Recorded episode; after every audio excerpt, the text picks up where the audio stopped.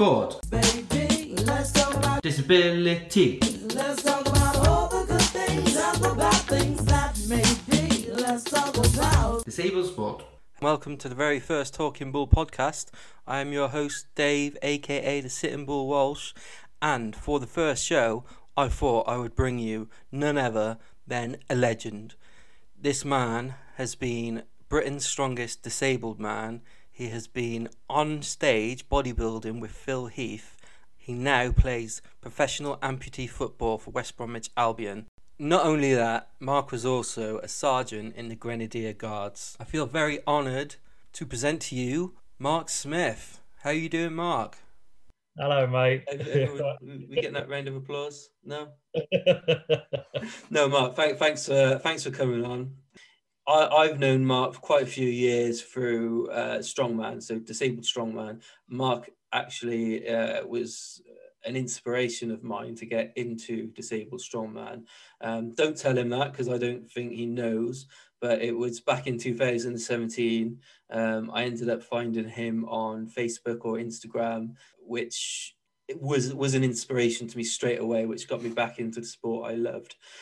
Mark, for, for our listeners who don't know who you are, A, where have you been all this time? And B, can you tell us a bit about your life before 2011?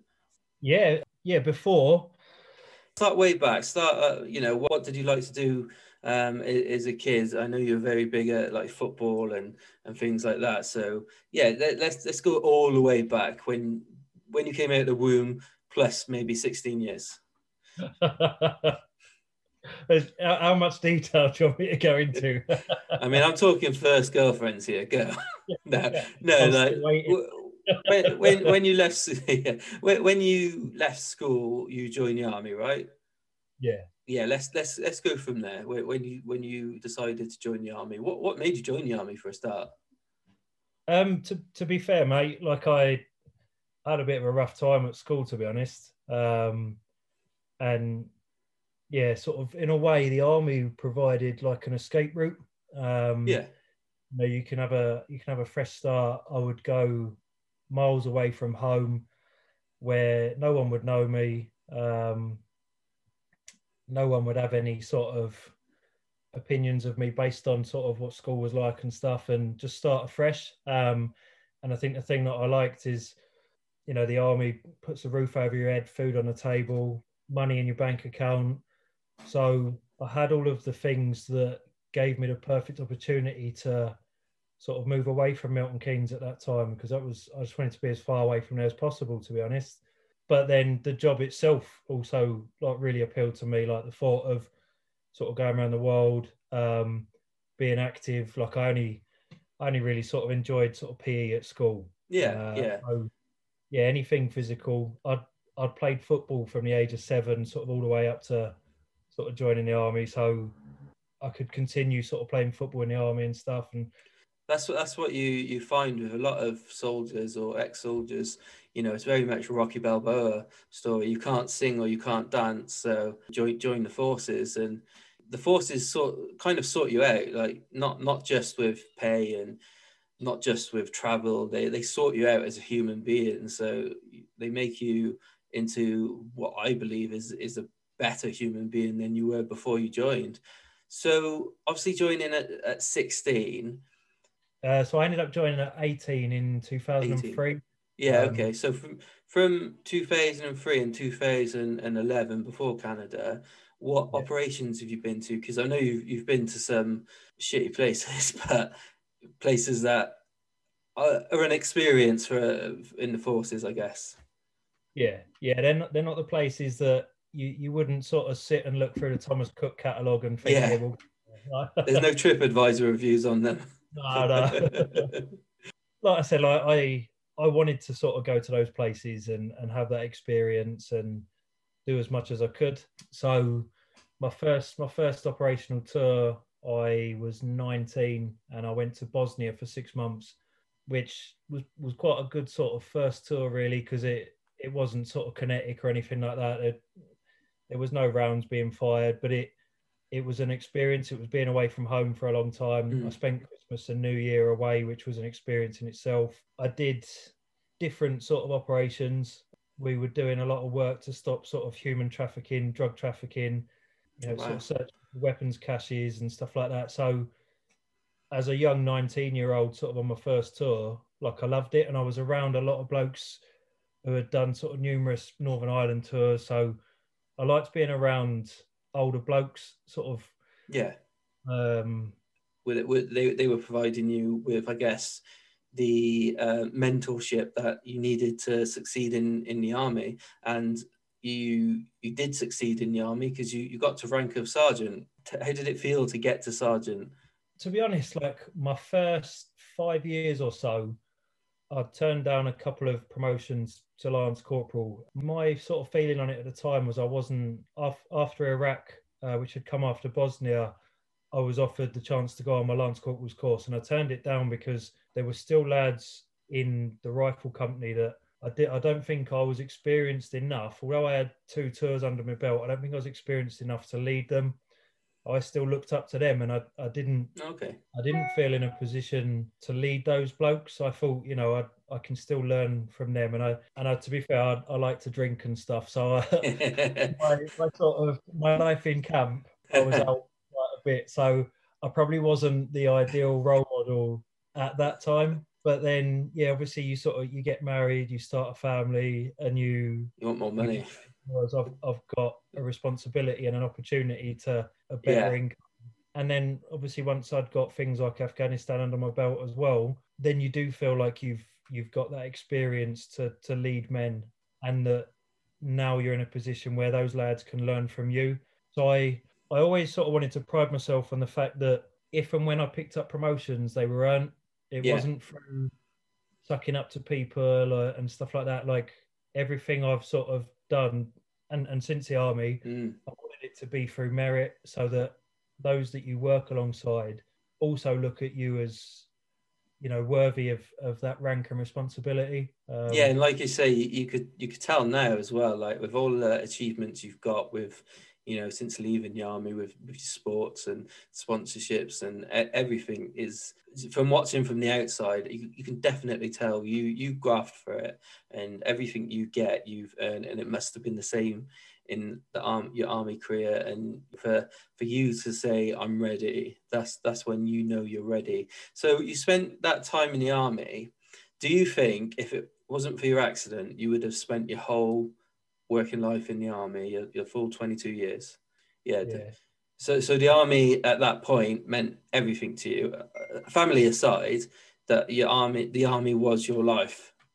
Yeah, I, I loved it, mate. I loved the simplicity, the responsibility that you had of being away. Like, you know, Af- Afghanistan in particular, I loved, you know, you treated like grown up mm. men, like it's just quite in between sort of patrols and operations and stuff. It's quite a laid back. Yeah, it's hard to explain to people that when, when they ask you what was your, you know, I, I only did one tour of Iraq, but when they ask you what was it like, you're like, it was all right. It's because because because the guys you're with are all right, and because of the downtime you get, you can just chill out or dick about or do do guy stuff, whatever, and it's it's all right. It's it's an experience you'll you'll hold with you for forever, and civilians or, or people who haven't been on operations will never get to know how that all right is. It's like a bloke trying to become pregnant. Yeah. You, you you don't know what it's going to feel like. You never know. You can say you can do it, but can you? In 2011, let's go back to Canada. Take us through why were you in Canada? Because it wasn't an operation, was it? No, no. So uh, we were beginning our pre-deployment training, ready to go out the following year back to Afghan. Um, And they so- thought, let's go to Canada where there's snow. yeah, yeah. like we went to Kenya in the middle of the heat for a winter tour, and we were going to go to Canada in the cold for a summer tour. So Oh, yeah, it made a lot of sense. I I even enjoyed not so much the actual day that I was injured, but the weeks leading up to it. I I felt like I was now in the role and the rank to have an influence on people, and where my ideas were implemented or you know listened to. Yeah. So I, I, I sort of thrived out there. I quite enjoyed the, I, I liked the leadership, and you know, I, I came back from Brecon with lots of ideas and lots of things I'd learned that I wanted to pass on to the blokes, and watching those come off. It was an enjoyable six weeks in terms of our exercise, our pre-deployment. Yeah, obviously those of us that were sort of Lance Lance and above who had range qualifications and, and that were expected to stay behind for another six weeks to oversee the live firing ranges of the next regiment. So, so you essentially helped out another, uh, you know, if you're looking at it from a civilian point of view, you essentially helped out another company because you were qualified to and you had the experience as, um, you know, sergeant uh, in the Grenadier Guards would have over whoever came in next. So, you- Yeah. so you were you were helping out, but obviously leading still as well. Tell us about the day, and then you know, as, as, as much as you're comfortable going through it. That's fine, mate. It's, it's I mean, I, I don't know why. Like, I always had a, a a sixth sense. Like, people have sort of spoken about it, and I had it in Afghanistan. Um, we were going out to set up an ambush at night, and in the orders, I was told I'd be point man for the patrol, and I had this horrible, horrible feeling, and and we ended up getting ambushed ourselves. And that very same feeling I got the morning of this range, and it was an early start. The days leading up to it, they'd done live firing ranges as individuals, going down as pairs, fire teams, sections. So this particular day was going to be platoon attacks. So, So- Even even though it's exercise, it was still live firing. So the range were real, uh, obviously, because you got shot. If, you know, if, it, if, it, if it wasn't, then it'd be a shit story. But you know, the the the range were real. Uh, you know, every everything was as if you were on operation, apart from the enemy. yeah, Yeah. yeah. So obviously it's just wooden wooden targets or metal pop up targets on the ranges. So all the rounds are going sort of down the range, and then yeah, this this particular range it was an early start. Uh, so we get on the wagons to go out to the area. There was going to be three platoon attacks that day, and it was a slightly different role to what the Grenadier Guards were doing, as it was armored infantry. And Mm. the six weeks prior, we'd been obviously dismounted, so everything on foot. So they were slightly different ranges, ran slightly differently, which it was just another learning curve in my eyes. Uh, and you sort of picked it up as you went along. But yeah, like I said, on, on the wagons on the way out there, I just had that same sick feeling. And I actually, with the time difference, I, I texted my wife sort of back home and I just said, Oh, I got got a bit of a sort of shit feeling about today. And she, she's still she's still got the message no. And then yeah, the, the first platoon went down and we followed in the vehicles. Uh, they they dismounted at the back of Warrior um, armored personnel carriers, sort of debussed and, and went and cleared a bunker position. So that was our cue to to debus off of our wagons and follow them. Uh, they then advanced on to clearing a trench system, and as well as sort of overseeing the safety of the range, it was our responsibility to to test them, to test their sort of Mm. casualty evacuation, their communication, their, their tactic, all of that sort of stuff. You're you're watching them as well as sort of overseeing the, the safety aspect. So the the first platoon that went down, I only went as far as the trench system because the section I was following uh, went firm as fire support. So they they didn't go on to assault the compounds, which was the next part of the platoon attack. So you've got 40 odd blokes sort of all heading in one direction, quite sort of spaced out. And and I'd said after the first platoon attack, I'd, I'd sort of raised my concerns that it was all a bit disorientating, to be fair. Being temporary staff myself, being attached to lads who were out there for two years doing that, um, I was missing certain bits of kit that ultimately would have helped. A radio being the biggest thing. Um, when you're looking at a platoon attack and all those blokes are spread out, it was quite quick to become disorientated and, and lose Mm. that sort of situational awareness. So I'd I'd aired aired that after the first platoon, but essentially I was airing it to a much higher rank. Yeah. So Yeah, There was- kind of get on with it. get on with it. Yeah. Uh, so, yeah, we'd stop for lunch, and then the second platoon went down. Same thing again, clearing the bunker positions, clearing the trench system. Except the section I'd followed that time were going on to be the lead assault section, so they they advanced beyond the trench system and were going on to clear the first compound. So the compounds they weren't packed of mud and, and hay Yeah. like they are in Afghanistan. They were just MDF walls, uh, so they get shot to pieces for six weeks and replaced. But yeah, Um, that, that bulletproof MDM. Yeah, yeah, well, it definitely wasn't. um, so the, the the six lads I'd followed stacked up outside to go in in their pairs to clear each room.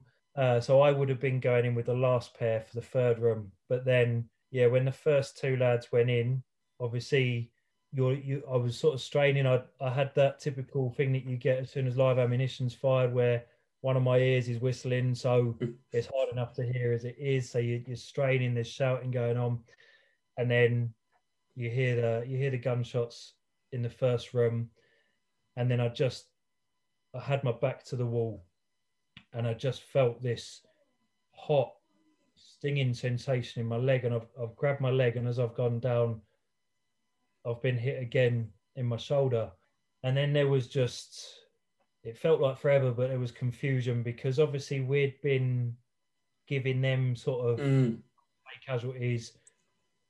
Man down gets called, and this this sort of confusion as to whether or not it's a role play casualty, and yeah.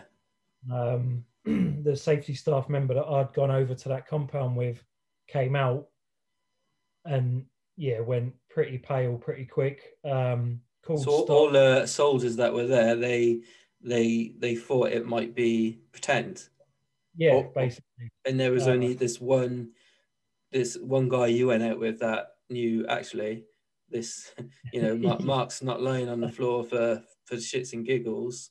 Yeah. Yeah. wh- What happened then?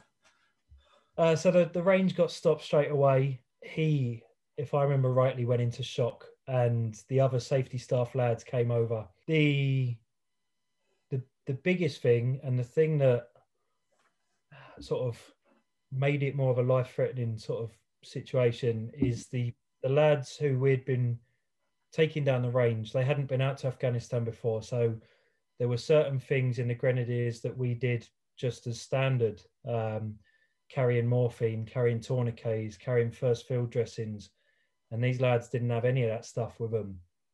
Um, the the safety staff were rallying around trying to get bits of med kit for me, basically. Um, so I had I had two tourniquets applied on the leg above and below the exit wound because they had hit my hit my artery. So I it was Yeah. the sort of gushing out, um, and it was it was covering the the compound wall. The the lad had gone to one of the lads had gone to apply pressure, um, and the palm of his hand went inside inside the exit wound. So his hand was inside my leg.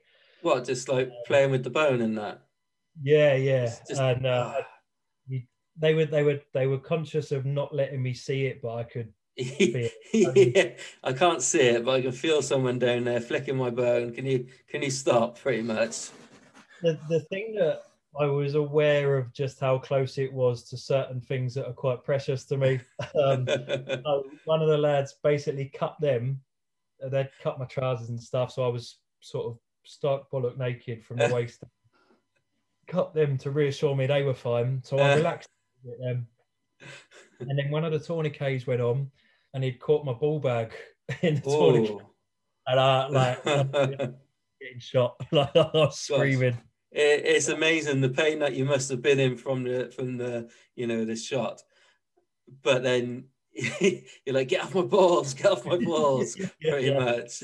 That was horrific, mate. Like uh, to be Well, fair, yeah, you can imagine how how how hard a tourniquet has to go on.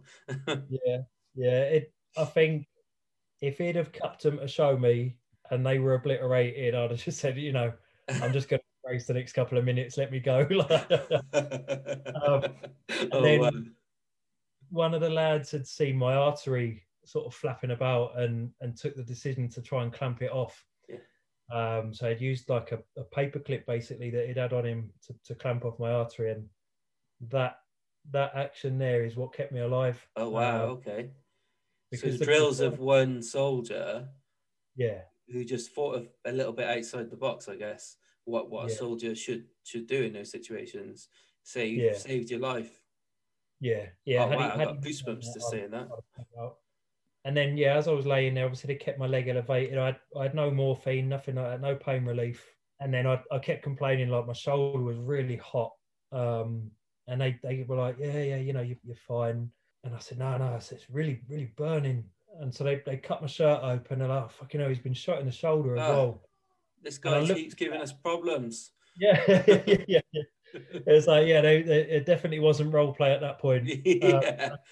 And I saw that one, but to be fair, that was quite a clean entry and exit. Oh, okay. Um, so they, they just packed it with sort of hemorrhage control and yeah. and then it was just a catalogue of things after that. Like my lung had collapsed, so they were sort of I had a drain going into my lung to keep pumping the pumping the lung. The So- you know, like I I had no morphine. They kept the leg elevated, and as much as I knew they were doing the right thing, I was getting annoyed because I could feel the pins and needles. So I knew the longer it was these tourniquets were on, the less chance I had of keeping the leg. Yeah. Um, and then the confusion with uh, the heli coming out to airlift me to hospital. Uh, they sent uh, they sent a Lynx, which isn't a sort of suitable helicopter Yeah. for getting a on. So eventually, within 90 minutes, I, I was on my way to hospital. 90. Um, yeah, yeah. It's and I think that played a huge part in me losing the leg. Had had this happened in Afghanistan and you've got, you know, the platinum 10 minutes, the golden hour, yeah. possibly. Plus everybody having the kit that you know you needed. Yeah. yeah. Gosh, I that's- leg if it happened in Afghanistan. Yeah. Yeah. So it, it took uh, around nine, well, not 90 minutes to to get you in the helicopter, or was that to get to hospital Uh, onto the heli. onto the heli? And then and then where where did you go from from there? Uh, so the first thing I did was pass away. so I'd I'd been Wait, wait, wait, wait. um, I, Yeah. I, I knew this story, but I didn't know it was this soon. yeah. So so you actually died for, Yeah. for for five minutes. yeah. So that's that's just so hard to get your head around. Like not you know for for you it must be a, a, a lot more, but for for anybody just to to hear your story and to hear that you know you you were dead, you were gone, you you were you were in another place for five minutes. No no heart pumping, no brain, nothing. You you that that was absolutely crazy. And you know what happened as as you were dead. Uh, what what were the, the paramedics doing or Uh, so I had, I think I had one medic on the back of the heli with me. Um, a trained medic or an actual medic Yeah. or you know because yeah. in the army you have uh, for pe- people who don't know you have medics who are actual medics like they they're trained paramedics pretty much or you have medics in your section who just like a bit of first aid so, so you you you had a, a trained I had a trained trained- medic yeah, trained medic with me, and I think it was defibrillators that, that brought me back. I, the the biggest mistake I made, I think, was on the ground. I was I had a really really just relaxed. Uh, there was a moment where all the pain stopped, and I I thought I'd been given sort of pain relief, but I, I hadn't. I, I just had this this moment where everything felt really warm and relaxed. So I was desperately trying to fight it because I thought if I embrace this, I'm I'm gone.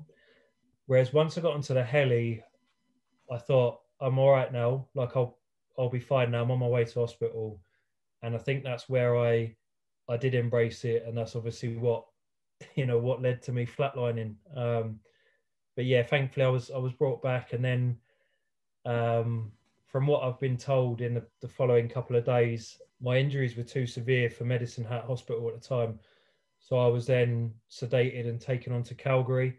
okay So, all in all, from start to finish, by the time I was on the operating table, I'd had the tourniquets on for about six hours. Um, Oh, wow. So, yeah, the leg the leg was essentially dead. it was dead and it um, was it had to come off i guess Yeah, and all of this sort of while this is going on, sort of back home, my wife obviously has the knock at the door, thinks obviously straight away that I'm Yeah. I'm gone. Um, where you were yeah yeah and and she was within i think within four hours was on a flight from heathrow to calgary um Oh, okay. And no one from the regiment would sort of say whether i was alive or not. And the reason as we found out from the padre once once she'd got there was that she was basically being flown out to turn off my life support. Um she didn't know this? No, no. Once once they they didn't want to tell her what state I was in because they believed by the time she got to Canada I'd have already passed away. So did the army fly um, your your wife out, Yeah, and Yeah. that was the, the the the sole reason was to turn your life support off? yeah, basically. Um, because it was sort of a, a civilian hospital and it's all sort of privatized and stuff over there. Yeah, they needed Yeah, permission Okay. basically. Yeah. Um, Okay. So so in this this this time this this flight your, your wife had, you you were in another place. She she was probably panicking like like crazy, but you also had a young son at this point, right? Yeah. Yeah. So how old was your son? uh, he'd have just been coming up to six months old. Six And I'd months. seen him, I'd seen him maybe four or five times because I'd I'd been away in Brecon for months when he was born. Then I had a, about three days at home, and then I went to Canada. Yeah. Um, I'd only seen him a handful of times. Did he come to Canada as well? No, no, he's Yeah. he stayed with my mother-in-law. He didn't he didn't have a passport. My wife was obviously frantically trying to sort out sort of childcare, Yeah. travel costs, all of this sort of stuff. And but yeah, I'd, I'd I think I'd sort of convinced her throughout Afghan that you know getting shot would be better than being blown up, basically. So she knew I'd been shot. She Yeah. my leg and shoulder, which not thinking of the arteries and stuff. thought, Yeah. You'll be all right. Whereas, yeah, obviously, when she said she walked into the room, I've got all these drains hanging off me and I'm all swollen and, yeah, not in a good place. If you if you think you get shot in the leg, you'd think of a leg wound. You wouldn't think of all all uh, wires hanging off you and you know things going into you. So what what kept you what kept you going? Because you you died and then you were like, I'm not ready to die. I'm I'm I'm gonna continue living because I have to meet the sitting bull one day. And then that's obviously what kept you going. But what actually kept you going after after you came back to life? Were you were you around? Like were, were you conscious? Were you do you remember? Um, so it took two days before I sort of came round, and the whole time I was on the ground, sort of waiting to be airlifted. To be fair, I was just thinking of a little boy. We had we had already been married a few years by that point, and we held off having starting a family until I'd got Afghan out of the way. I was I didn't want to bring a child into the world and then something happened in Afghan. So we we waited until Afghan was out of the way to start a family. I didn't I didn't want anybody else bringing up my children basically. Yeah. Um, that was really keeping me going and all the way throughout sort of Canada. And then when I was sort of flown back to England, it was sort of uh, obviously at the time I only had the one boy, but it was like I have to see him again. Yeah. Um, but and this isn't this isn't it. And I suppose I was just sort of laying there like full of regrets. Like there was so much more I still wanted to do, and and then obviously when when I came off the the life support and I was sort of told by by a surgeon there, if we don't amputate your leg today, you're you're not going to see the day out. Um, because Oh, what was happening, the leg the leg was giving me organ failure. Where it was dead, it it was starting to sort of affect my organs, and all I was sort of thinking of, I'd we'd we'd had lads in in our company and our battalion uh, from Herrick Six that had lost legs and and stuff, and so I that side of it didn't bother me so much because I I'd seen them walk and stuff again and do good things, and I thought you know I'll get one of them prosthetics, like I'll be fine. Yeah. But the things that were sort of going around in my head the whole time were just I'll never play football again. That sort of brought a tear to my eye, I suppose, like the thought of I'm never, and especially having a son, it was like dream sort of having a kick about in the garden with him. I mean, that was a waste of time really because he's not really interested in football. Uh, I needed to get the leg. Uh, but also, I knew from the lads who had lost their legs above the knee, it was near on impossible that I'd get to stay in the military. And yeah. Until obviously you sort of get brought up to speed on pensions and everything like that, worried because it was like, what am I going to do? Like, you know, financially, Yeah. like I'm a husband, I'm a dad, like, you know, we've got Still a young man as well.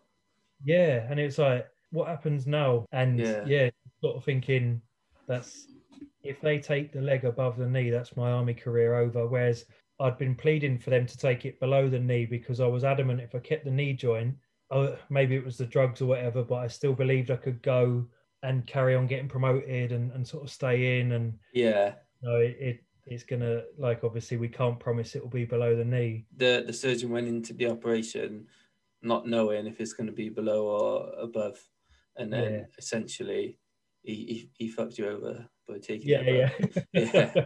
No, no, he he- he obviously had to take it above. He could have taken it below and he he just didn't take a shine to me, mate. So, Yeah, yeah. Yeah. no, so so obviously he took it above above the knee. Um, how long was it before you to get back to the UK? Uh, so I think I was costing the MOD quite a bit of money. Um, so I, I think I was costing them money for every day that I was in intensive care in Calgary. So after the twelfth day, I was flown back to England. I had gone back a few days before, uh, so I'd spent the last few days in intensive care there on my own. Which yeah, you have a lot of time in your own thoughts and stuff. Yeah. And, and then yeah, I'd, I'd been flown back to the Queen Elizabeth Hospital in Birmingham, which obviously is where all the lads from Afghanistan and Iraq Mm. will be flown back to. So it's obviously got its own military ward. And as soon as I landed, I was blue lighted to hospital and then straight into theatre. Okay. Uh, and the reason being is that they thought not only had I had my leg amputated, but there was the possibility that I was going to lose my genitals as well. Ah, what a disaster. Yeah. to be fair, I think I'd have had do not resuscitate put on me if, if that's the case. Woke up, checked them. Nah, take me Yeah. back. I'm not going out like this. Um, When, when you were when you were in Birmingham after you had the the operations, in in the military ward, how did you find that compared to the the ICU in Canada? I loved it, mate. Like, do you know what? I actually look back at being on the ward with like fond memories, even though a lot of lads there are really ill, life changing injuries. It was just like being in the barracks. Mm, Um, back back to what you know.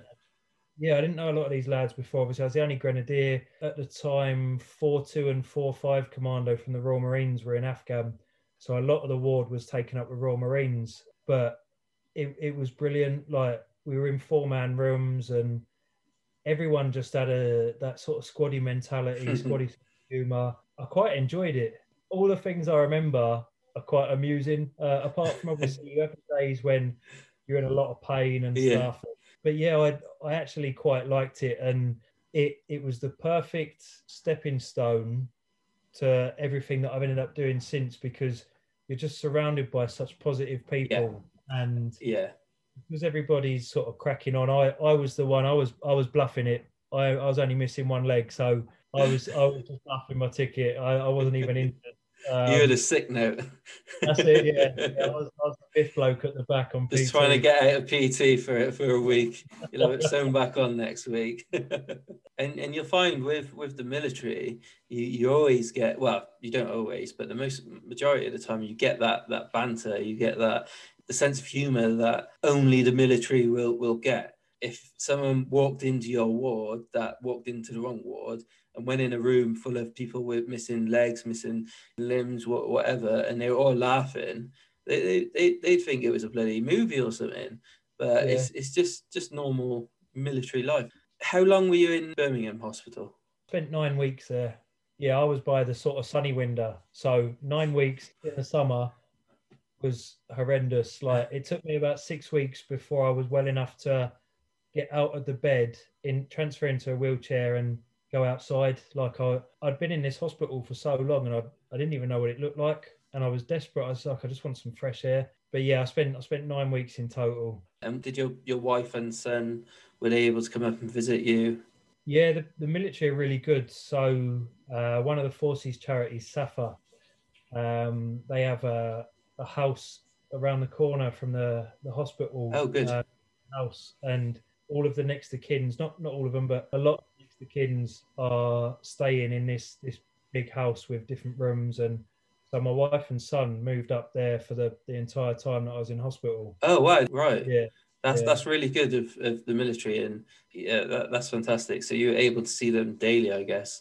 Uh, that's brilliant, and that would have helped your your you know your mindset and you know your confidence just to know that you know you can see your family whenever, pretty much, rather than them being all the way back in Milton Keynes or Pirbright. Yeah. yeah. Oh. We we never opted to have a married quarter, so Yeah, the shit. my wife was settled in her job and stuff. Like, I just used to uh, sort of commute back from the barracks back to Milton Keynes. So yeah, Yeah, they'd come up from Milton Keynes and, and stayed in Birmingham. yeah. So, so to know they're there, that that would have done wonders. What made you shift your mindset from being led in that hospital bed to becoming Mark Smith again? So I'd started to get to a point where the welfare team and that they they let you go a bit further afield, the hospital restaurant and so on. And I said I'd I'd love to like go out for sort of a bite to eat and that. And so they arranged it. I had all my vacuum pack and stuff in my little man bag attached. Um, and I'd had a picture with my son on my lap in the wheelchair in the car park outside. And yeah, when I when my wife had sort of shown me it, it was like, wow, like uh, I look so weak, feeble. You know, here I am. I'm supposed to be an infantry soldier. You know, a, a section commander, a, a dad, a husband, like a man of the house. And look at the state of me. And that that photo, like when I, I, I sort of said, you know, when I get out of hospital, like I'm never, I'm never going to look like that again. That sort of that stayed in. That was my drive from the moment I obviously ended up getting to Headley Court. And for um, you know, for viewers who are listening on on you know any of the streaming platforms, you you you got down to was it sixty kilos? Yeah. Yeah. we used to so weigh-ins. Um, yeah, 61 was as light as I got.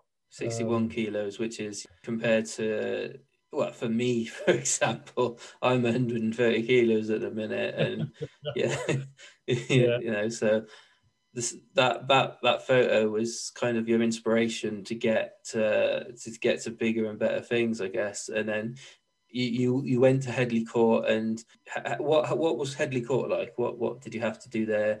What was your day to day? Because I bet I bet being back in Headley Court was a bit more military. Yeah, so so you were almost back into a routine of getting told what time to wake up and all, all that stuff.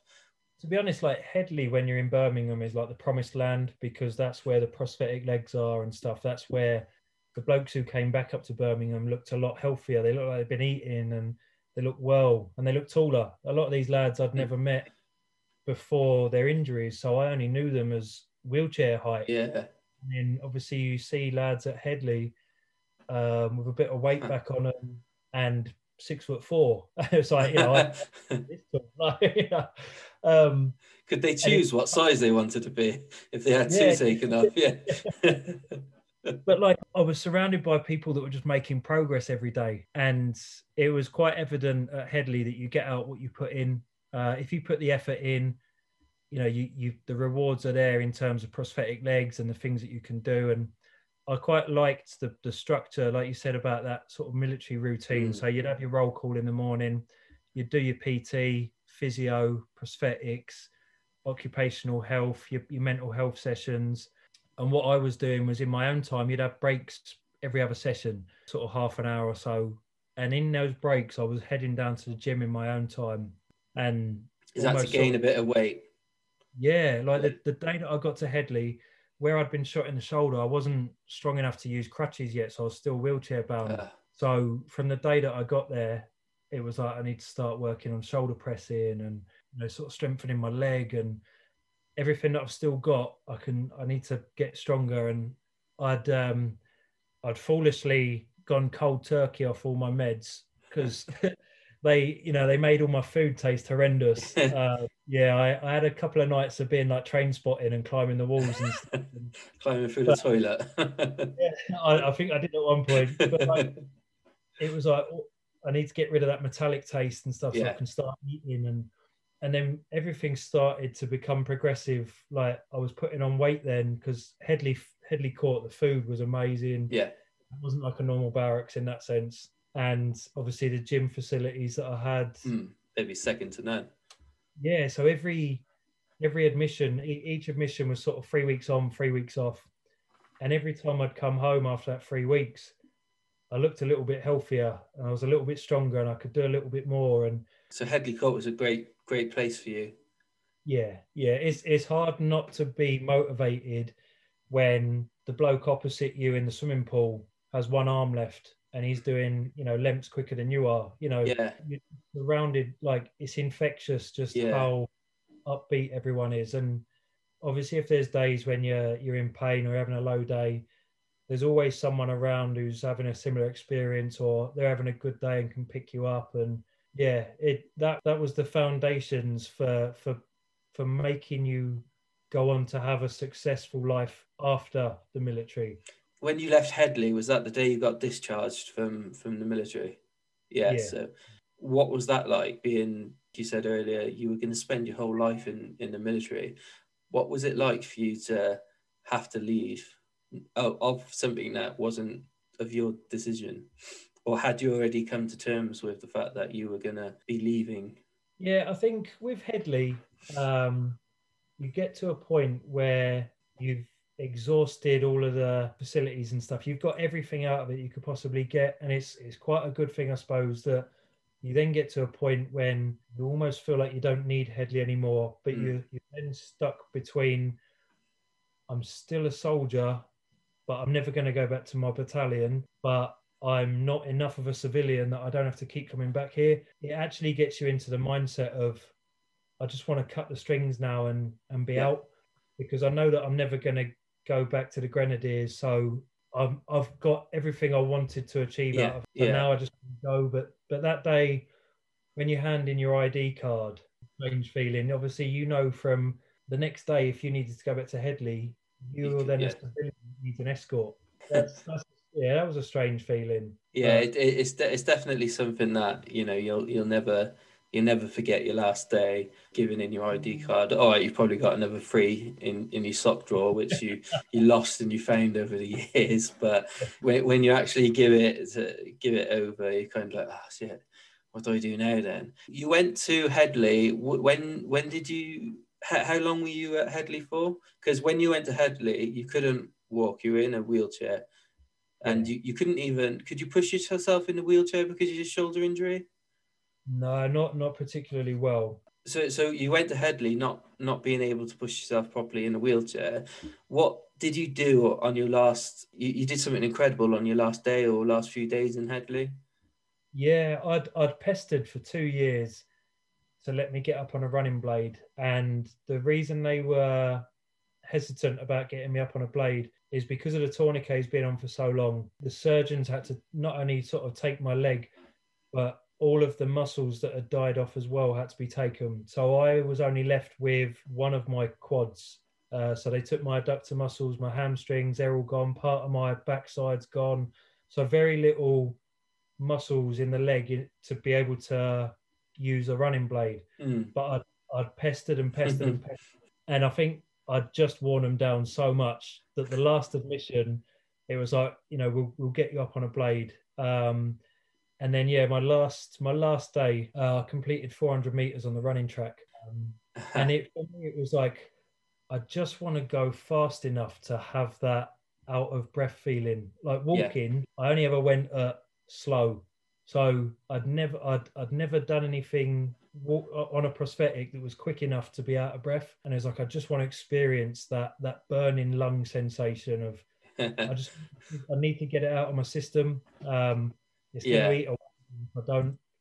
which which is funny because a lot of people they'd they'd be trying not to get that in that Yeah. position like me being one of them like my la- last day in the army i probably stole loads of ham from the cookhouse or something i don't know just ate, ate too many sandwiches but uh, for, from going to how you arrived at headley court to pretty much running out of headley court eh, on a blade. I mean they must have tried to chase you down and get the blade back because they're quite expensive i hear.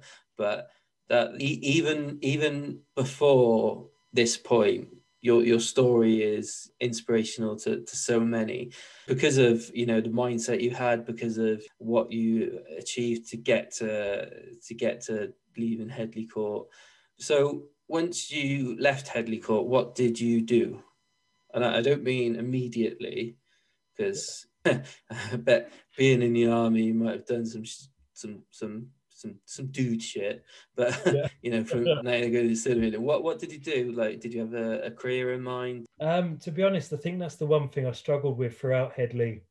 Some of the lads were quite quick to go. Actually, you- you'd go for occupational therapy lessons every week and stuff, and the occupational therapist would sit there and go, "Here's a career book. You know, this might suit you. This might."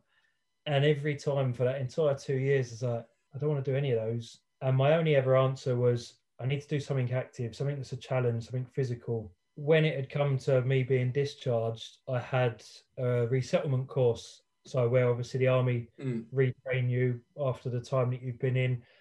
And it's like I need to pick something. So I did my personal trainer's qualification. I thought that's I you know I could work in a gym. So I, I did that. I got my my PT qualification. Started working in Bannatynes, and yeah, within a couple of weeks, I was like, this is not for me. I yeah. don't know, like I had this feeling like there's more to life than this. Like I Watching I people, spotting people, basically. yeah, like yeah. you know, when you're wiping down pubic hairs off treadmills after people have been on it, you know, like So, sorry about that. Who am I kidding? I've never been on a treadmill a day in my life. yeah, they just like plucking them and leaving them on them. Like, the beard hairs.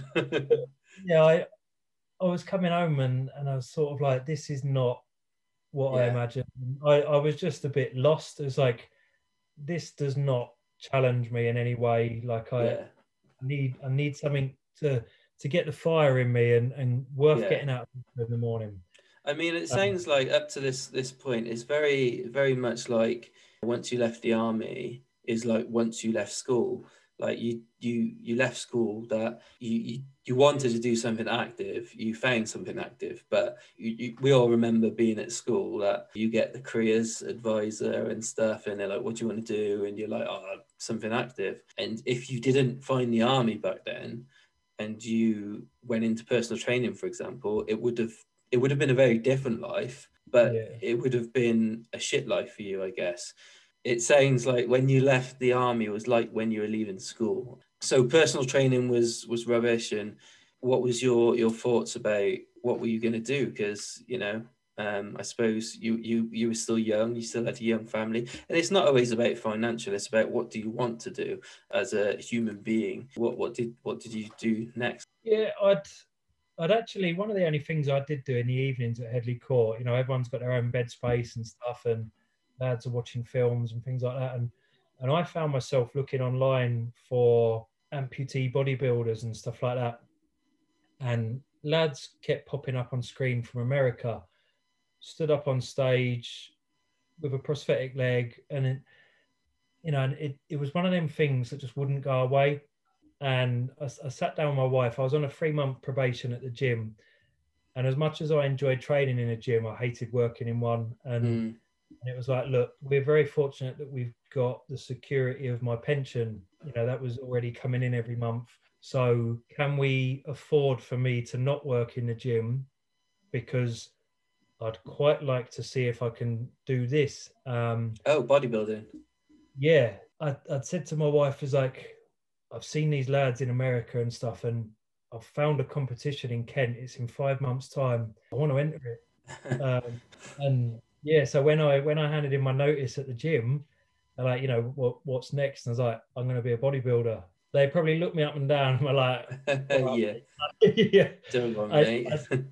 But I quite like the look of doubt on their faces because Yeah. that that's the same look bit. doubt I had when it was I'm going to join the army, you know, and that that fired me up and it gave me that spark back from that first morning of this is what I'm doing now. I, I went, I was in a an old spit and sawdust sort of gym in Milton Keynes where loads of sort of bodybuilders trained, and I was like, right, I'm going to pluck up the courage. There. I'm going to go up and Tomo had he'd competed sort of as high as you could get in amateur bodybuilding, and it's like I'm going to ask him if he'll help me, and and I was he like, said "I'll no. Yeah, yeah. It's like you it's like- imagine if he did say no, though. How, how, like, you just go back, stump. and I and I just sort of said, look, whatever you tell me to do, eat, sleep, train, like I'll do it. Like you know, he would sort of see me every week. You know, right, you need to change your diet like this. Right now, we need to sort of work on your posing, and he would help me with a posing. And literally, he took a complete novice that knew nothing in in terms of the detail of getting ready, even down to water loading and you know sodium loading the week leading up and yeah, all of that stuff. I, I didn't know any of that, and it was Yeah. like I'm a I'm a blank page. Like you know, do with me what you will. But Dangerous. Um, yeah, yeah, yeah, yeah. Thankfully, he didn't take that in any other way. But he, mate, he, he transformed my appearance, and uh, I think the thing that I liked about bodybuilding is I'd had so many people look at me as an amputee, a disabled person, and you get so many people telling you you're not going to be able to do this, you, you're not going to be able to run, you're not going to be able to do this, you're not going to be able to do that, you're not going to be able to be a soldier anymore. It was all pessimistic and it was like i've got the opportunity to step up on stage and show what i can do. When i when i stand on that stage exposed uh basically you know you're stood there in a in a pair of pants you know a, a fake tan and stuff and i was there to be critiqued by people but not for my prosthetic leg but it's like yeah, all of the, the rest of me you know yeah, this is the effort that I've put in and and it was a way of sort of saying look how hard I've worked um and I needed to do that to close that chapter of the way that I did look in hospital in that wheelchair and in, in my hospital bed and yeah. And far I've come. you, you, you did go really far, to be fair. You competed in the UK, but then you were also um, invited to compete in America. yeah and you uh, know that this is from a, a short time of doing the sport, I guess. Yeah, um, my my first competition in the one in Margate, I ended up winning, and through the sort of powers of social media, like the more positive side of it, the video of me up on stage had sort of caught the right set of eyes, and I had the head of the NPC, which is the biggest amateur federation um, in America, message me basically and sort of say, "We, you know, we saw your video. Like, we'd love to have you in America." And I, I thought it was a piss take. Um, I thought it was a bit of a wind up. um, Some of the uh, boys back from the Yeah. Grenadier Guards just yeah, yeah, yeah. Yeah, watch here us. There is no competition. Let's see how far we can take it. Let's get him to the airport. I, but it was like, you know, this is if this is genuine, and obviously when we got talking, it was like he's actually inviting me to to Texas to the Phil Heath Classic, and it was like, yeah, like so I, I booked flights that night, booked a hotel, you know, booked all my sort of entry to the competition. I was like, right, I've got four months now, and obviously went back to the lads that were helping me, and it was like, I'm going to be competing in America, like. I need to I need to sort of be of a level. And then yeah, when I went out, I was a little bit disappointed the night before on the athlete registration. I was due to be on stage with five five of us in total, and I was the only um, disability class person that had turned up to compete. And Ah. I'd put in all of this effort, and and I found my wife really sort of deflated. It's like you know I, I wanted to test myself against you know the American lads were the ones I'd seen online, the ones that had sort of inspired me to get into it.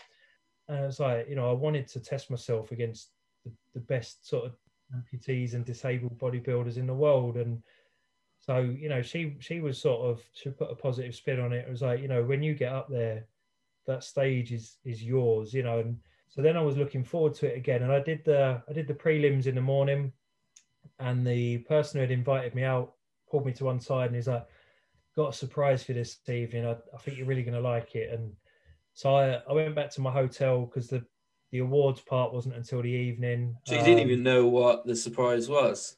No, I thought it'd be a bunch of flowers or something. Could have been a bucket Haribo. yeah, I'd be happy with that, to be fair. Um, but yeah, I, so I, I went back to my hotel room for a couple of hours, and I was I was opposite the arena, and I mean the way they do things in America is just on another level. Like Yeah. this arena was a four and a half thousand seater sellout, you know, for an amateur show, and it, it was just that that in itself. I was happy with the morning, so I went back for the evening. We knew that the atmosphere was completely different for the evening because Phil Heath was going to be doing a guest pose. ah, So cool. everyone, everyone was there to see Phil Heath. Um, and backstage, it was all everyone was talking about. And everyone kept thinking I was Australian because they all think English people talk like Downton Abbey.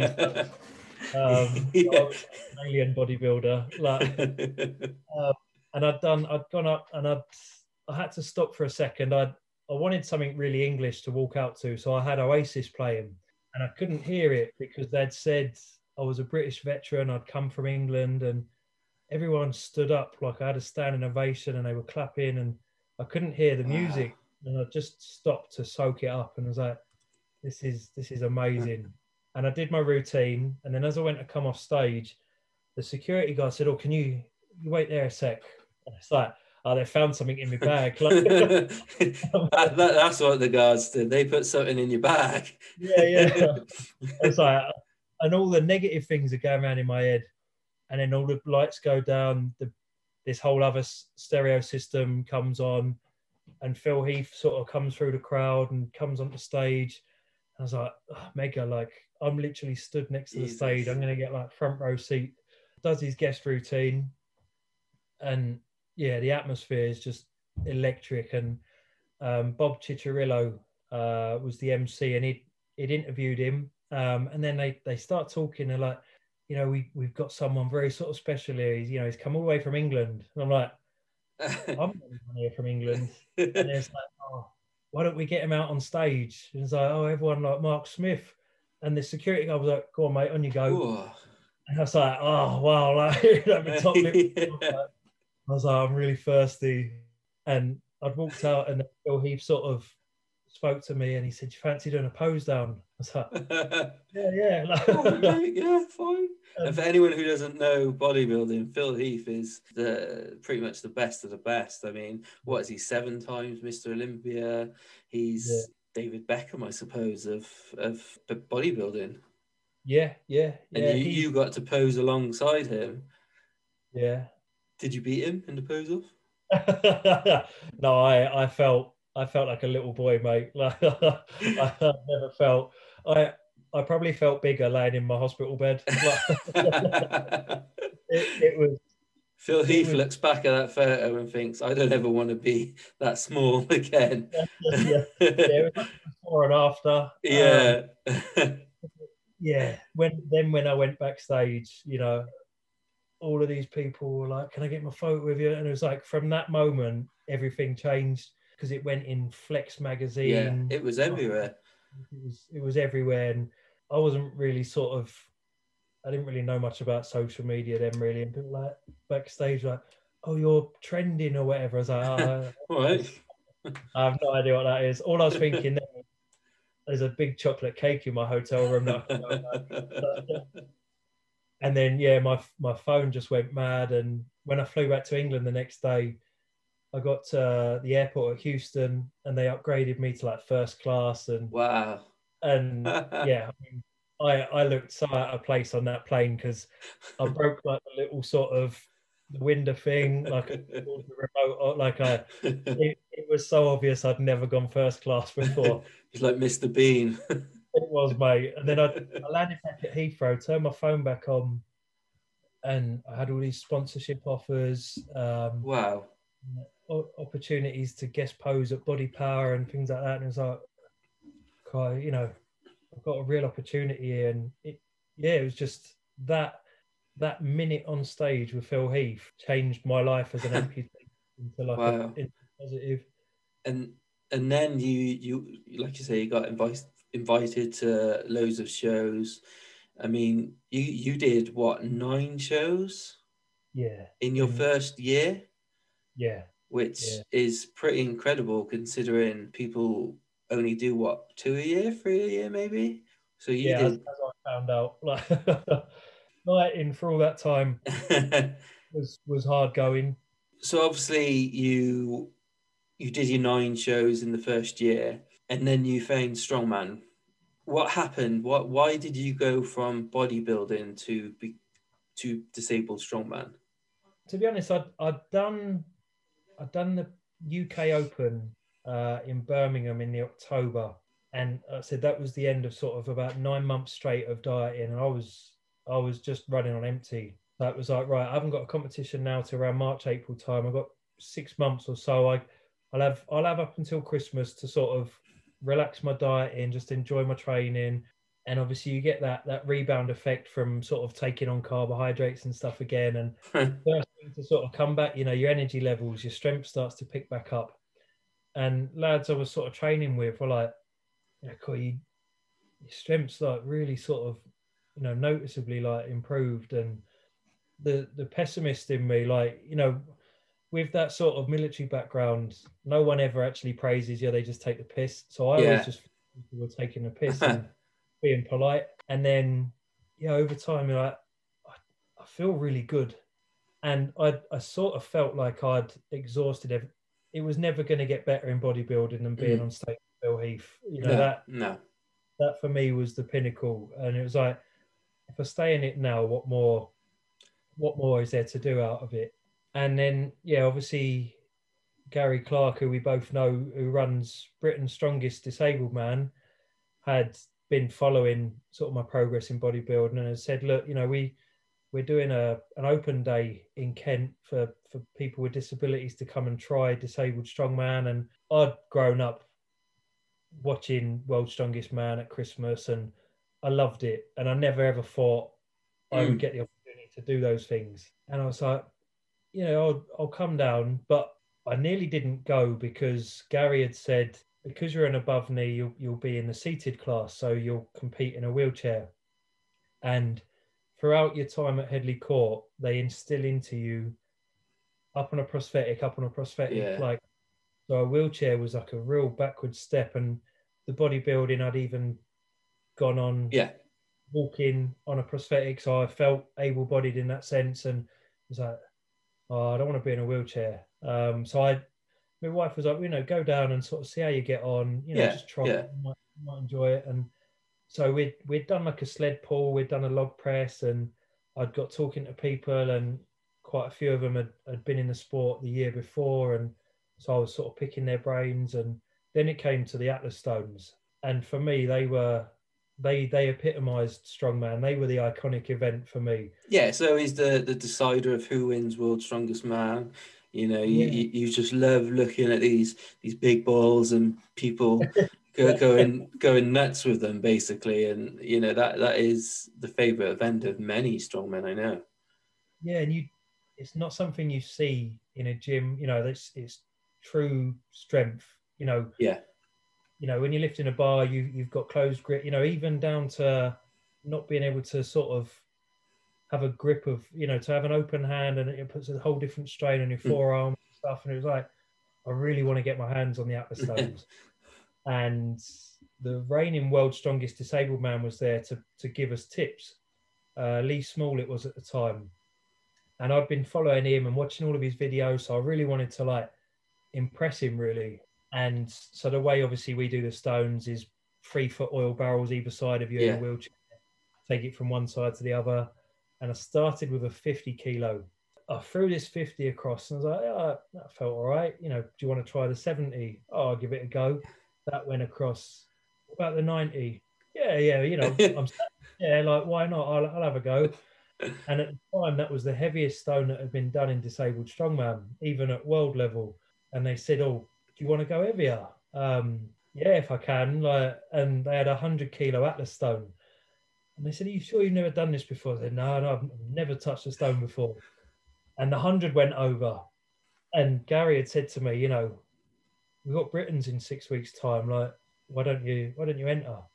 And I drove home. I had a big grin on my face as I, I've touched Atlas stones. Like it, it was like that. That for me, it was like I understand now the need to be in a wheelchair. Um, yeah, yeah, the whole, the whole stigma of the wheelchair had gone after that. I I appreciated the the reason why I would have to be in a chair, and I, I phoned my wife on the way home and was like, "Oh, I've had such a good day. Like, oh, you know, the bloke said I could enter Britain's and stuff, and I was like, I think I'm going to do it."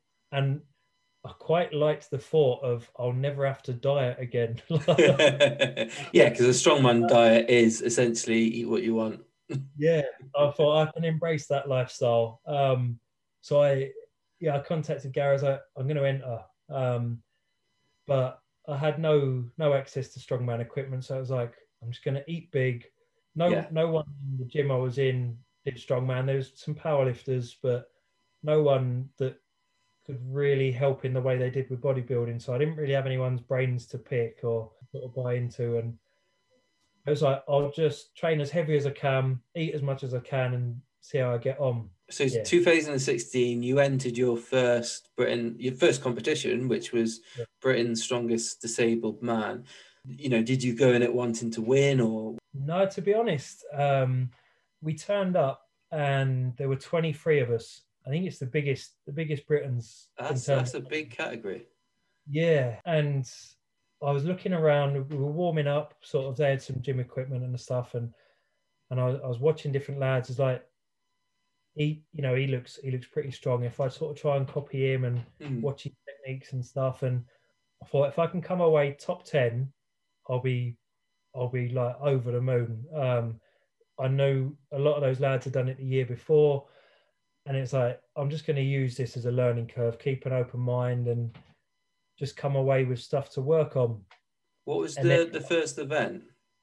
So the first event was a truck pull, and they'd done it because it was the first event. We went alphabetical, so I was one of the last to go, and I'd, I'd been watching the blokes. Um, so obviously in the seated, you're you're sat on the floor facing the truck, 25 meters of rope, harnessed up, and it's just all biceps and back.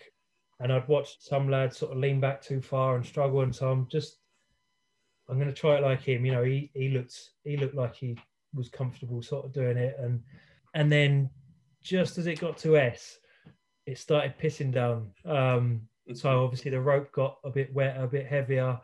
I was like, oh, it's, it's, I just sort of had a bit of a chuckle to myself. And they called out sort of me, and I went to sort of sit down and getting harnessed up.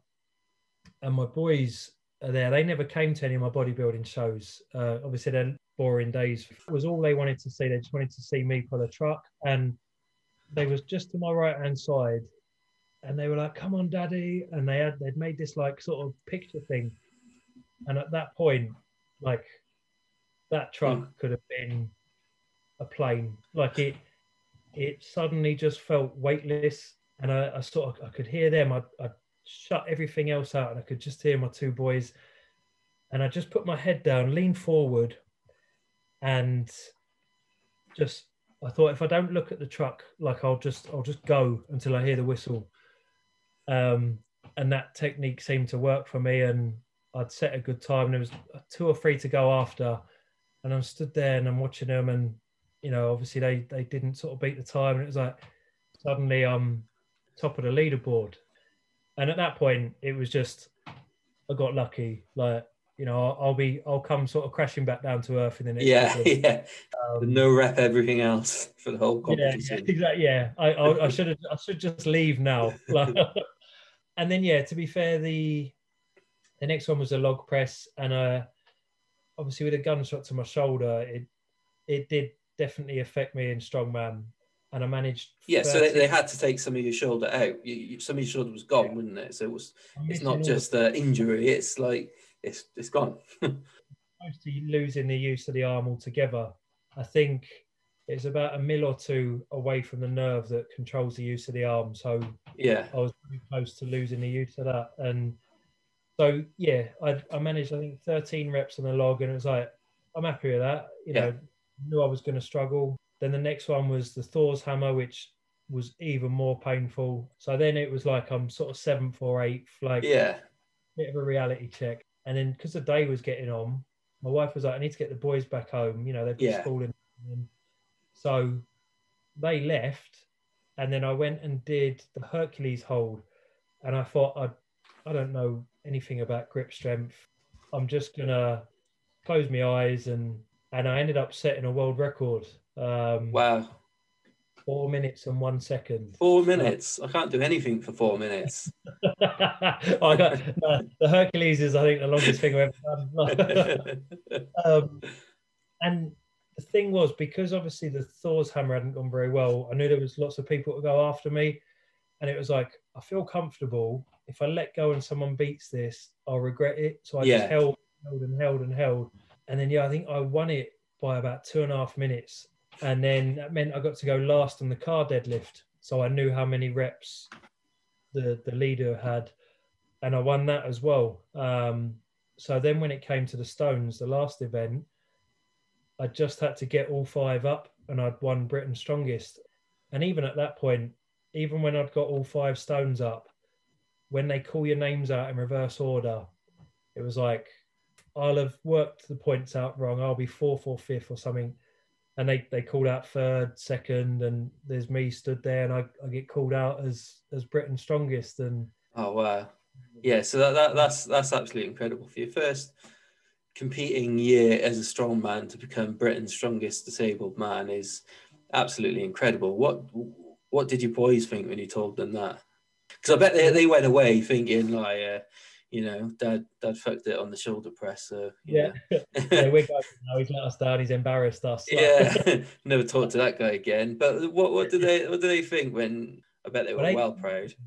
they were in bed when I got home. Obviously, it was late by then, and, and in the morning they had school, and I, I got up and I was like, "Boys," and and I had obviously the big Britain's trophy, and I was like, "I won," and they're like, "What?" Like, I mean, to be fair, all they were interested in going into school was saying, "My daddy pulled a truck." Like they didn't care about the other events. Yeah. It was just, "My daddy pulled a truck," and I felt uh, the, the bodybuilding they never really cared much for, and I, I, I don't blame them in that sense. Yeah. It wasn't it wasn't that impressive to them. Uh, whereas I felt like rather than being one of those ex sort of forces lads that lives in the past, they're now proud of something I've done now, um, and that meant a lot.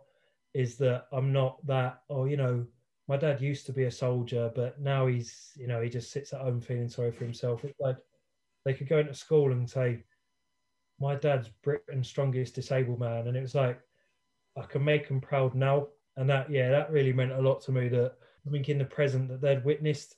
Yeah, and for them to see you, to see your dad as as a disabled person is is different from every other man. However, your their dad is a disabled person, different from every other man by being greater, by being more motivated, by having all of these sporting achievements, and now being the strongest, you know, one of the strongest men in Britain, um, disabled or not disabled, because it's still still strongman at the end of the day. So you you, you did um, you did quite successful in your strongman career. You did 16 and 17. You were Britain's strongest disabled man. You were England's strongest man in 2018, and you also went to the Arnold Classic and won the strongman there twice, which is you know pretty pretty incredible because the Arnold is always something everyone wants to do well at. You know, you, you could win the worlds, but if you win Arnold's, that's just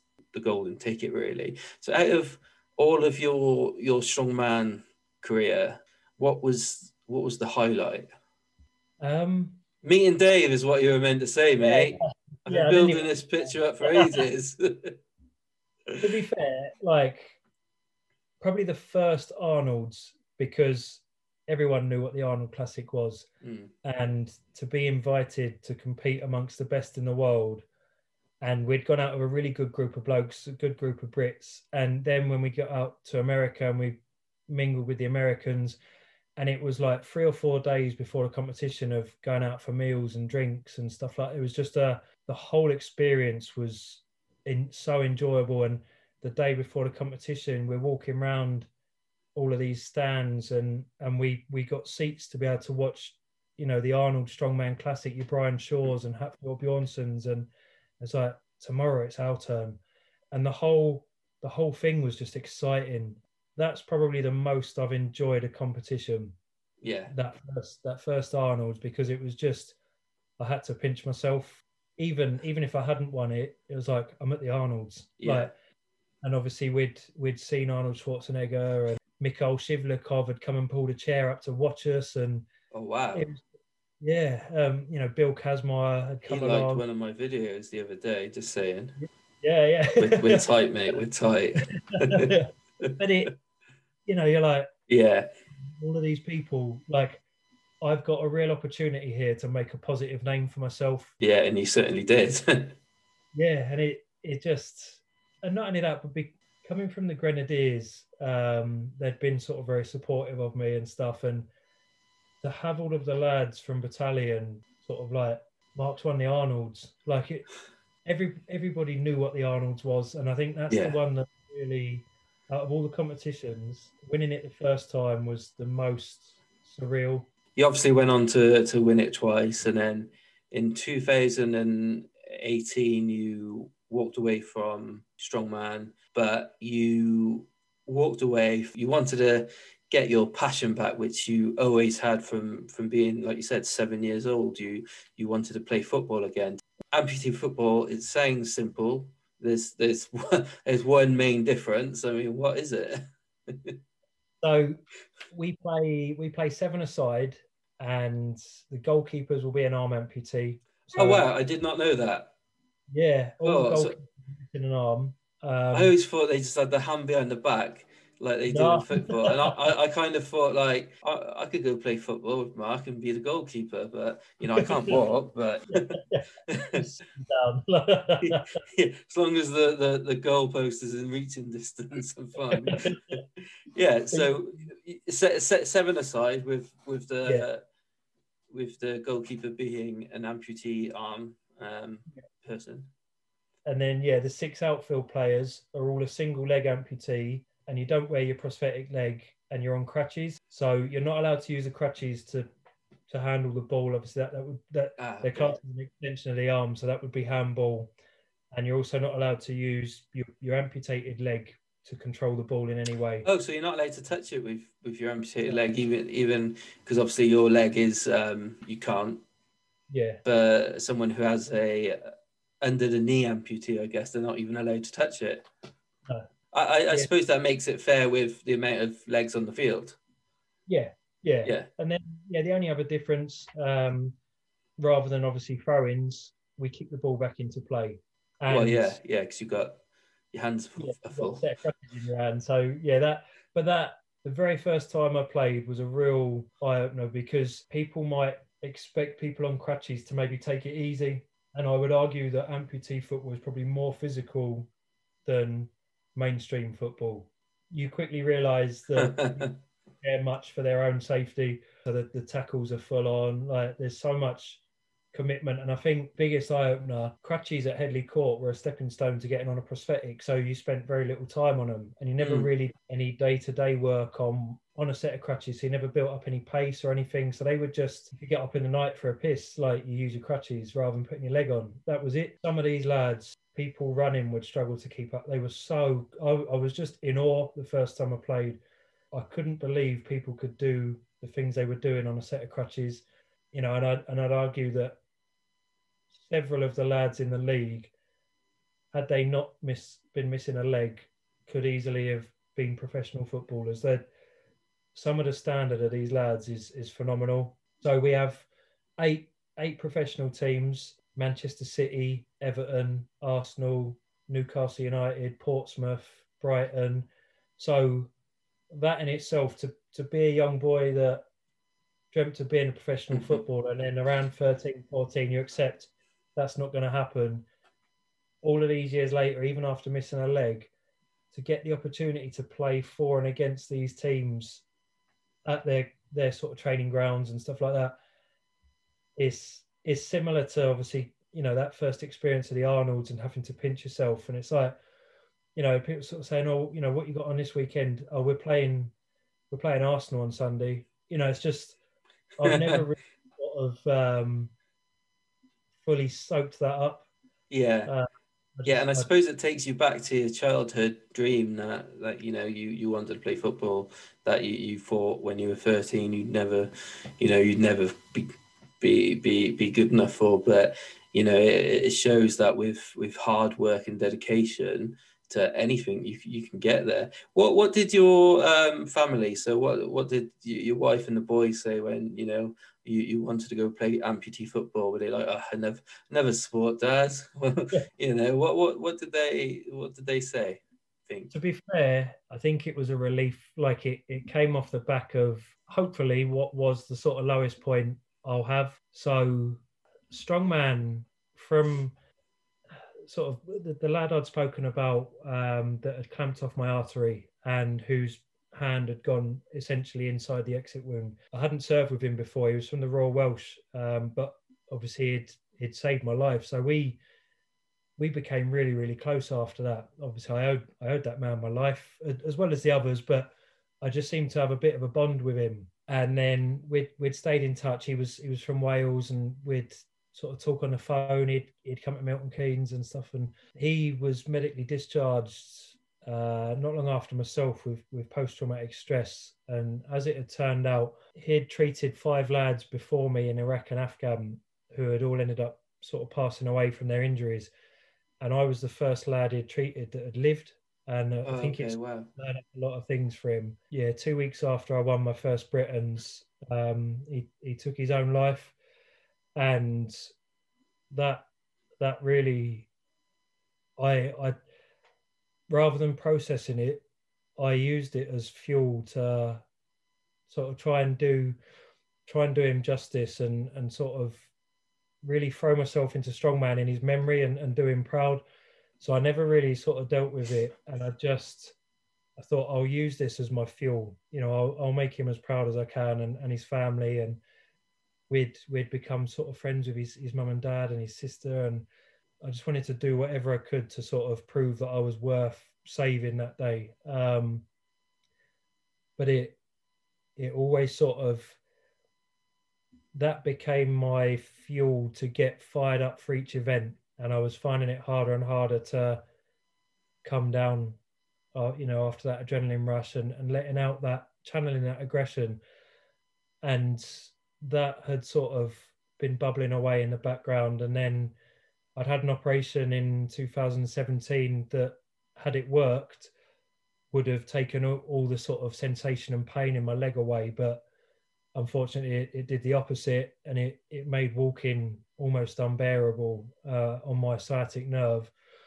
Um, and then to top that off obviously where i'd really sort of thrown myself into living like a strong man i'd piled on a lot of weight and felt great when it came to competing and the events but day-to-day life like i could barely take two steps on a prosthetic without being in absolute agony. Um, So, yeah, I was now finding myself pretty much wheelchair bound, and my my garage was where I'd converted it. So I had all my stones, logs, deadlifting bars. I had everything out there to cover every event, and I was finding I was going out there where I was. I'd stopped having a social life because it was like, well, I've got training tomorrow. Like I my life became obsessed with trying to win the worlds. Um, I felt like a failure because although I'd won the Arnold's, I hadn't won the worlds. So I'd shut everyone off. I'd, I'd sort of just gone into myself and I'd go out to my garage and just sit. And, you know, I'd, I'd find myself sort of talking to Spence and stuff. And, and I, I, every time I'd go out in the car, there, this, the same thought of, because I was, it wasn't that I didn't want to be here. I just wanted the pain to stop. Um, and every day I would sort of contemplate just sort of ploughing the car into a wall sort of thing. And it was apparent that strongman wasn't necessarily helping that. Um, I was, I'd become sort of a bit of a recluse and obviously uh, again, the, the weight, as much as it was an aid in strongman, it was a hindrance in everyday life for two, maybe three competitions a year. And so I sat with my wife and admitted, you know, for the first time, like I, I, I don't want to be here anymore. Um, and we we sat down and I'd started the ball rolling with counselling. The, the regiment were really good at sort of funding that and getting that set up for me. And I had like a list of things that things that were sort of getting me down and, and negatives and things that I used to enjoy, things I missed, and things I still wanted to achieve. And the big thing that sort of kept coming up was I really missed being a part of something, a part of a team. You know, I was always one of them, sort of out drinking and stuff in battalion and socializing, and I'd lost all of that in strongman. Um, and obviously, like I said, growing up playing football, I'd always been part of a team, and it's like as much as I was able to say I made a success of bodybuilding and strongman, I hated being on my own all the time, and I, I think being in my own thoughts was probably the worst thing for me. And I said I'd, I'd love to, I'd love to play football again. I'd love to be a part of the changing room. And in in strongman, if you if you don't perform on the day, you only let yourself down. Whereas I quite liked the pressure of not wanting to let your teammates down and stuff. And so I I started um, I started losing the weight that was obviously a big part of strongman, and over time walking got easier, and then I sort of was light enough to get on a pair of crutches, which I'd got too heavy for, um, and then I'd I'd finally got to a point where I was like, I'd like to give amputee football a go. That's how I ended up in football. So, so I bet when when when your wife Natalie, when you were like, I'm ready for amputee football, that that's when it, it kind of meant that your your mindset had changed to being ready to to move on, I guess, because you were ready to to join that sport and be a part of a team again, and then it could only do wonders, I guess, for your for your mental health. Yeah, yeah, yeah. I, I the, the counselling, uh, the first few weeks, I I was reluctant to sort of open up, and then Mm. something that the ladies, like little sweet old lady, I used to sit in her conservatory and talk to her for an hour a week, and just something she'd said had, had clicked, and everything started to fall into place. And I, then I bought into the counselling, and that's when I started to make progress, and I could tick that box off, and then losing the weight meant that I could then tick off walking was getting a hmm. bit more comfortable, and everything rather than snowballing in the wrong direction started to get better and it was like right now I've I feel like I've processed losing Spence and things like that. I feel like I can walk to my children's school on my prosthetic to pick them up, which I hadn't I hadn't been able to do for so long. Now the next thing is is now moving on. Um, Yeah. that's when obviously the football sort of came in. So, so I guess that for you to be playing football again, it means, again, family aside, it means everything to you. I mean, is, is that what kind of you look forward to? I know at the minute you're chomping at the bit to try and get back on the pitch because in the UK we've had a, a major lockdown, which meant bloody kicking the ball against your garage for, for, for training. But are you, are you really looking forward to getting back out there? Yeah, I I think in hindsight, I I've been very lucky to do the things that I've done, but I almost wish I'd got into it sooner because I I I love I love being on a pitch, and I think I can still remember the last time I played in battalion with two legs, uh, and it was the Manchester Cup in Wellington Barracks. And had I known that that would be the last time I'd ever play able-bodied football, I don't think I'd have ever stopped. But Mm. because I remember it so vividly, I didn't know that day that that would be the last time I'd play. No, of course not. So now, now every time I step on the pitch, whether it's for training or, you know, a, a, a league game, I always treat every single second that I'm on the pitch like it will be the last time I ever get to play. So it feels like a bonus, and it's almost because of playing at the level that I'm playing at against the teams I'm playing against. It's actually now made me see my amputation as a positive. I'm I'm almost living out a dream. It's it's not how I dreamt of playing professional football, but But you're still playing professional football.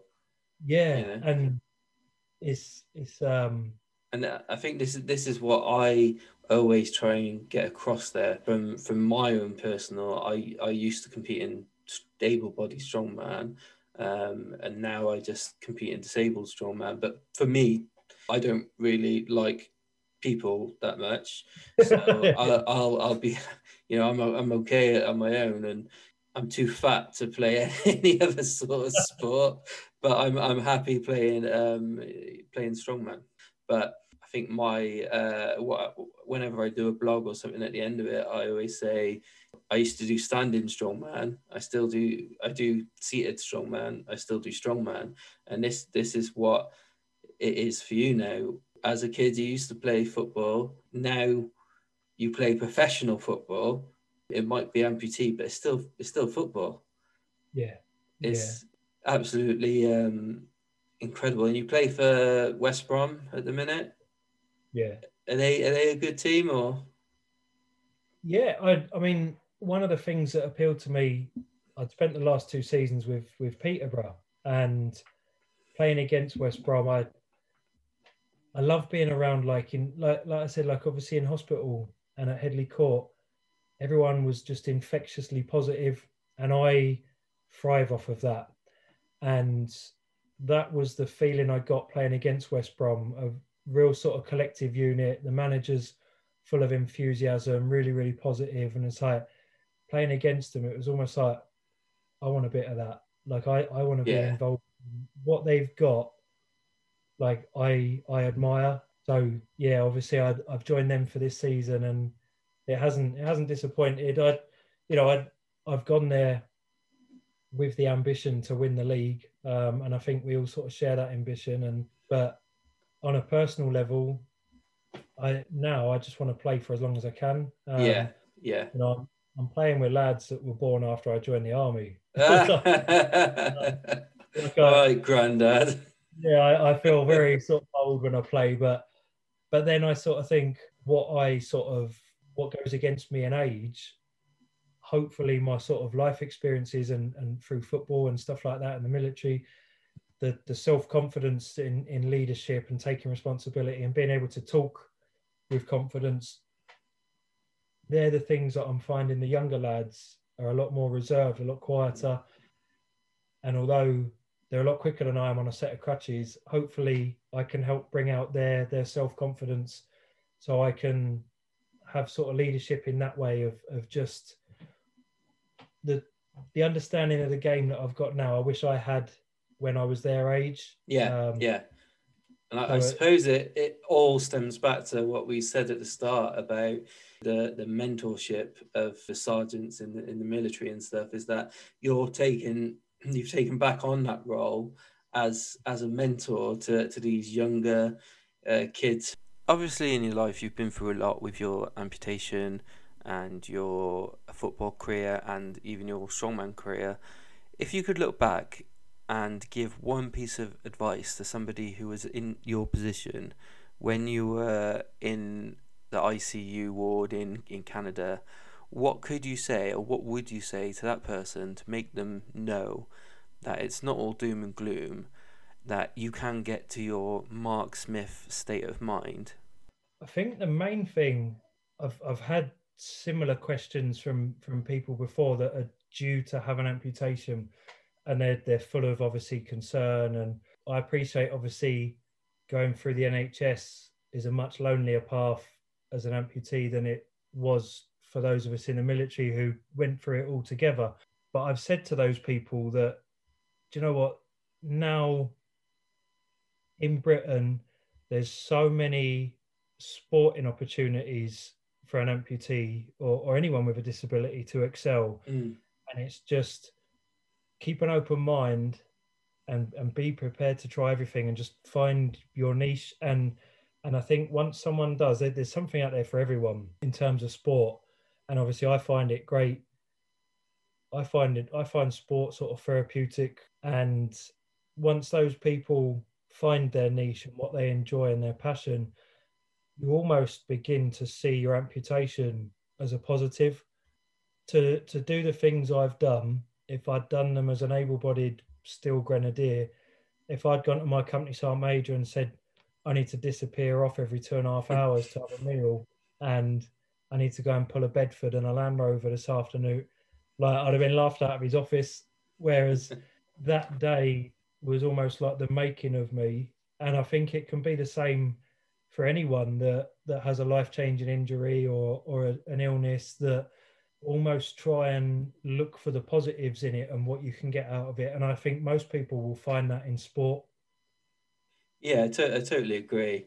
And I think everybody I've, I've spoken to from a sporting background, disabled for, for, for life or disabled for a short period of time, they, they've always had the same mindset that you, you need to find something out there that is for you. But when, once you find it, you'll kind of be like, where's this been my whole life? And Yeah. that's that's what you you've literally just said of amputee football. So all, all the sporting things aside now, you've you've taken time and you've wrote a book. I mean, I'm not not being funny, Mark, but is is there anything you can't do? Can you bake? I don't know. Do you want to try? no, no. So so you you've you've written a book. Um, can, can you quickly tell us about about the book and also where where where the funds of the book are going? it was something like people had said to me that I'd served with before when we sort of meet up for a drink and stuff. Like you should put everything you've done into words. And I always, again, that same mindset of thinking people are just being polite. Like I didn't, I didn't really think it would have the interest that it's ended up having. And equally, like I didn't think I had the time. Obviously, I've I've always, I don't like sitting still, so I'm always I'm always busy. Be it down the gym at football, taking the children to their sort of after school stuff. Like I've always got something on. And then obviously we went into that first lockdown, the gym's closed, football stopped, and it was like all my passions are gone. And it was like I need something to focus on. And it was like now's the perfect opportunity to to put everything into words. I've got the time. And I said like I I'd read autobiographies before, like your Eddie Halls and ones like that. And I liked how you get a sense of it's him telling you. And I said like if I'm going to do this, I want it in in my words where people can relate to the things that I'm sort of saying and, and almost get a feel that it's me sort of writing it. So I, I almost used it as similar to the counselling of I talked of everything from childhood all the way through, just to give people an insight into why I've been as sort of driven as I have the last few years. You know, what makes me tick, and I so I put I put everything in there, which when I'd finished it and the reality sunk in that people can read this and buy this, I was really nervous about because there was things I'd put in there that lads I'd served with for years didn't even know. Yeah. Um, but yeah, I, I, I said to my wife, like, we are very fortunate that my pension looks after us. You know, I haven't been found wanting for anything. The, the regiment have been great if it's been a medical need, be it crutches, wheelchair, housing adaptations, all that sort of stuff, as those worries are taken away, they they they've helped, and the counselling, and so I didn't feel we needed to earn any money from it. That wasn't why I was doing it.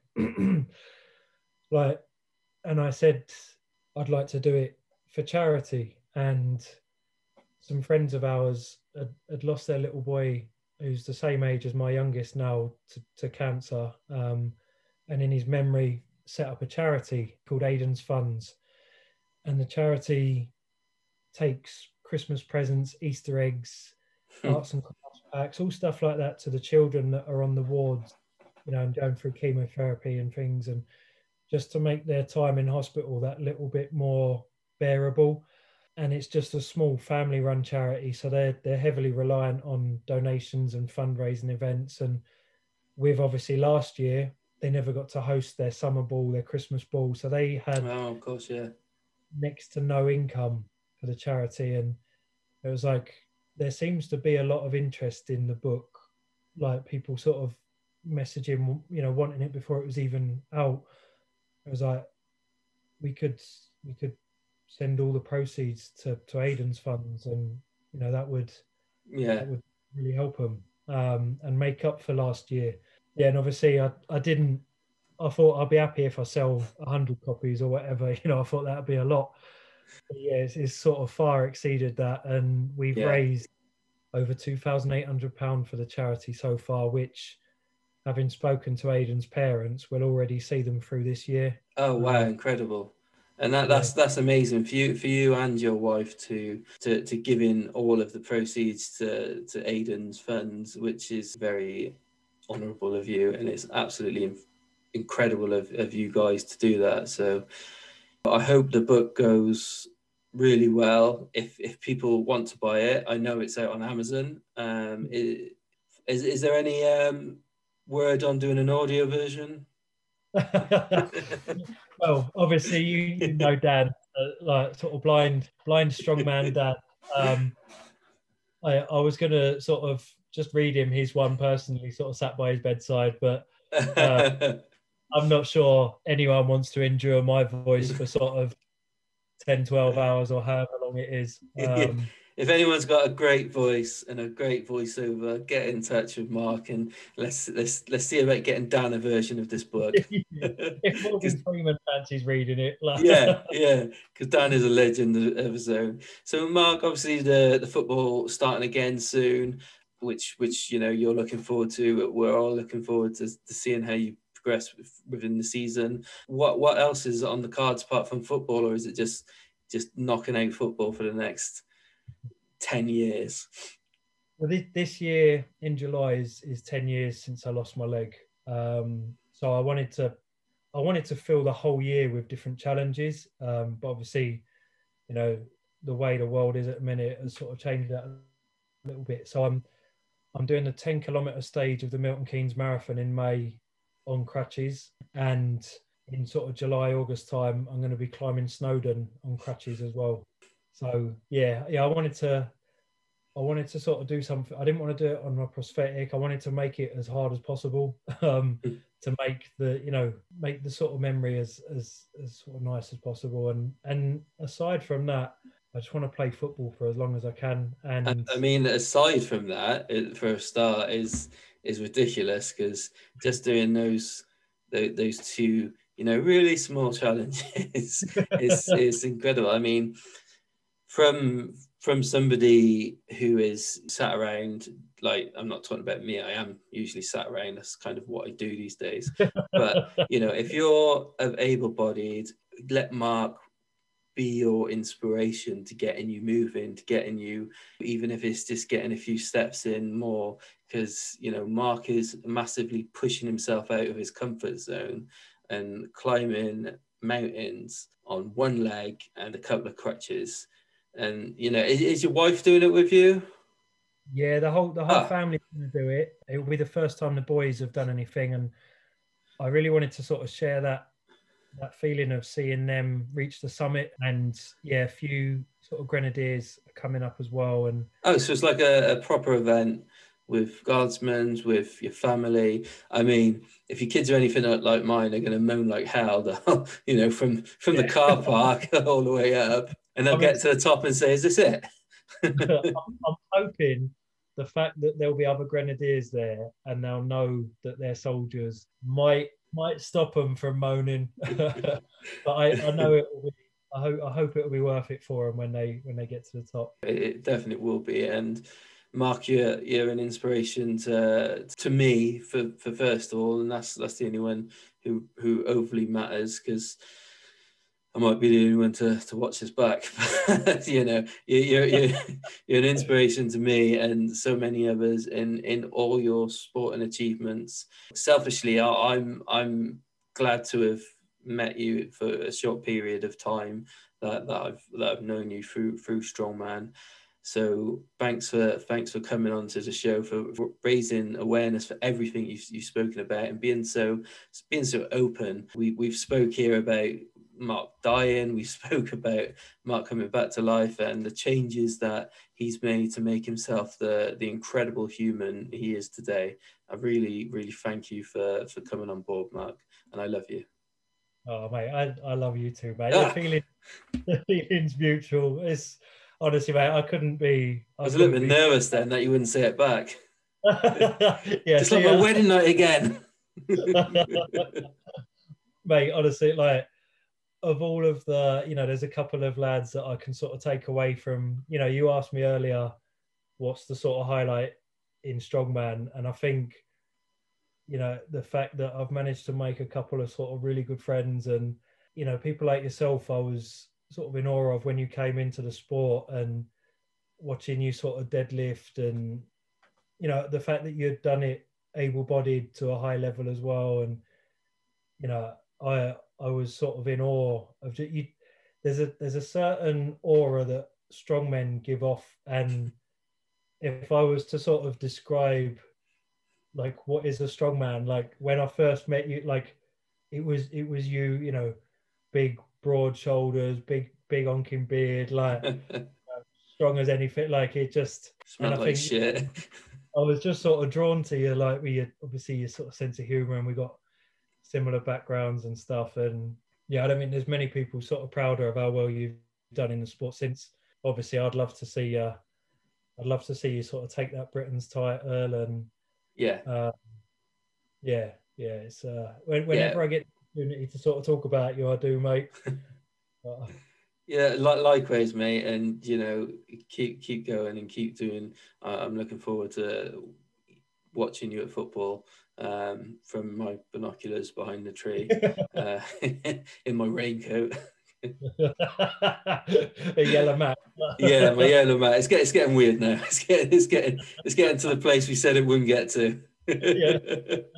All right. Cheers, Mark. No, it's a pleasure to speak to you, mate.